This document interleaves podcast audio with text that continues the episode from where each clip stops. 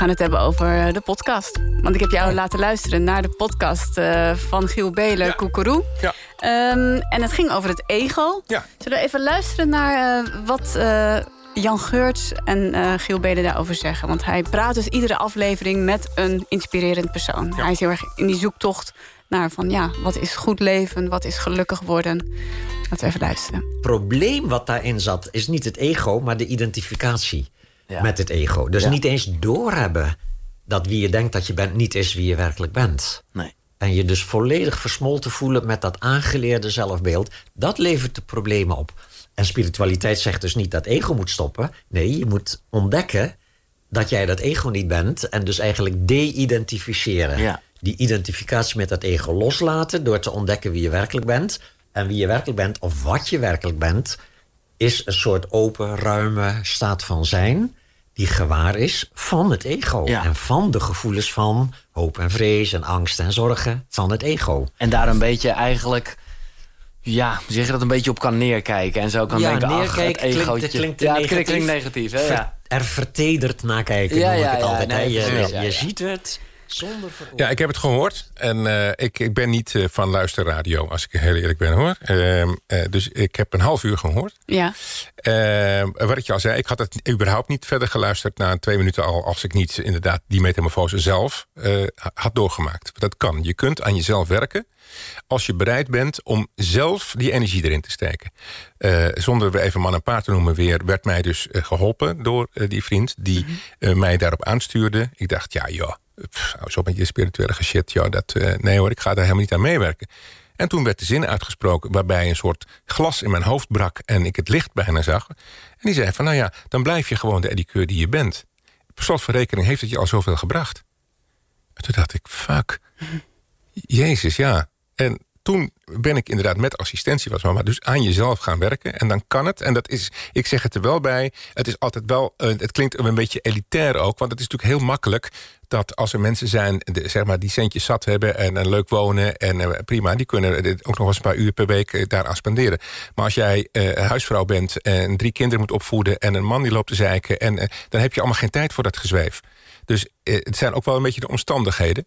En ik heb die tijd er wel ingestoken. En ik moet je zeggen, het is een proces. En als je denkt, dat ben zes weken, dan ben ik boven Jan. Dan begin er niet aan.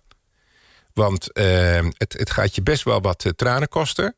En het uh, gaat je de realiteitszin van jezelf ook wel geven. In de zin van, nou ja, waarom, waarom was je zo?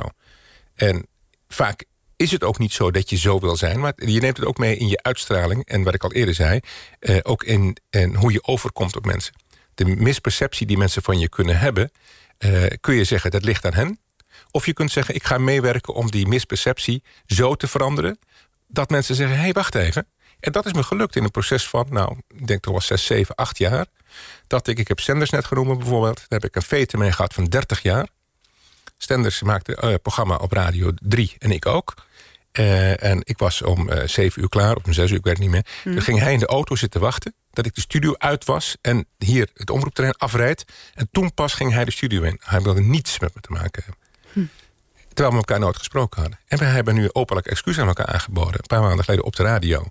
En hij zegt, als ik het voor het zeggen had... dan gaf ik je een duizendjarig contract. Mijn excuses, ik was veel te fundamentalistisch in de muziek... waardoor ik de humor die jij mee wilde brengen niet zag. En dat was uh, niet oké. Okay. Ik zei, nou ja, het was voor mij ook niet oké... Om niet mijn hand uit te steken. Dus het ging eigenlijk helemaal nergens over. Nee. Nergens over. Maar dus wat hier ook wordt besproken in die podcast... het afstand nemen van je eigen ego. Het mag er nog wel zijn. Tuurlijk. Maar je, kan er, je moet er eigenlijk met een soort van afstand naar kijken. Ja. Uh, en dat is jou gelukt? Dat is me gelukt, ja. ja en, en, en, en je kunt niet iedereen overtuigen. En vooral niet in de wereld uh, van de gays bijvoorbeeld. Hè, want daar zit, daar zit een hoop zuur. En misgunnen. Dus dat tel ik niet mee want uh, als, uh, als je nu ook weer kijkt, de, de, de, het is altijd wel wat negatieve shit. Die, die, die, door ik dan de anderen van op de hoogte gesteld. Nou ja, dat zijn dan. Ik vind dat sneu. Maar even in de brede zin van het woord. Dat het, het kan werken als je bereid bent om het zeg maar, als een soort van sinaasappel ook af te pellen. Om uiteindelijk, want dat is, zo kun je het een beetje zien. Wil je tot het vruchtvlees komen, zul je de moeite moeten doen om, dat, om die schil eraf te halen. En als je zegt, dat doe ik niet, want dan zien mensen kanten van mij waar ik, uh, ja, waar ik bij kwetsbaar ben het lulletje van de klas. Uh, 62, 20 jaar vrijgezel, je bakt er geen reet van. Is dat erg? Absoluut niet. Maakt mij dat een klootzak? Absoluut niet. Ik zou er wel eens wat meer voor mogen doen. Maar ik ga ervan uit dat je, iedereen krijgt in het leven... in de grote lijnen wat hij verdient. Dus hij komt vast wel een keer op mijn pad. Maar is het niet zo, dan is het... dat zeg ik al eens wat vaker... mocht ik een, een, een leuke vriend krijgen... dan zou dat een aanvulling op mijn leven zijn en geen invulling. Ben je heel kritisch? Ja. Ik vind uh, een symmetrisch gezicht vind ik prachtig. Ik vind ook... Uh, ik heb het zelf niet, maar ik herken dat wel. En denk, ja, het is niet zozeer dat ik voor schoonheid ga... maar ik vind het wel belangrijk dat je toch als je naar iemand kijkt... en natuurlijk, de liefde maakt blind. Hè, dus het kan ook een, een, iemand zijn die broodmager is of een dikke hork. Doet er niet toe. Hè, want het is jouw schoonheid. Dus ik wil iemand die ik mooi van binnen en van buiten vind. En dat kan inderdaad uh, de, de, grootste knoert zijn uh, die er is...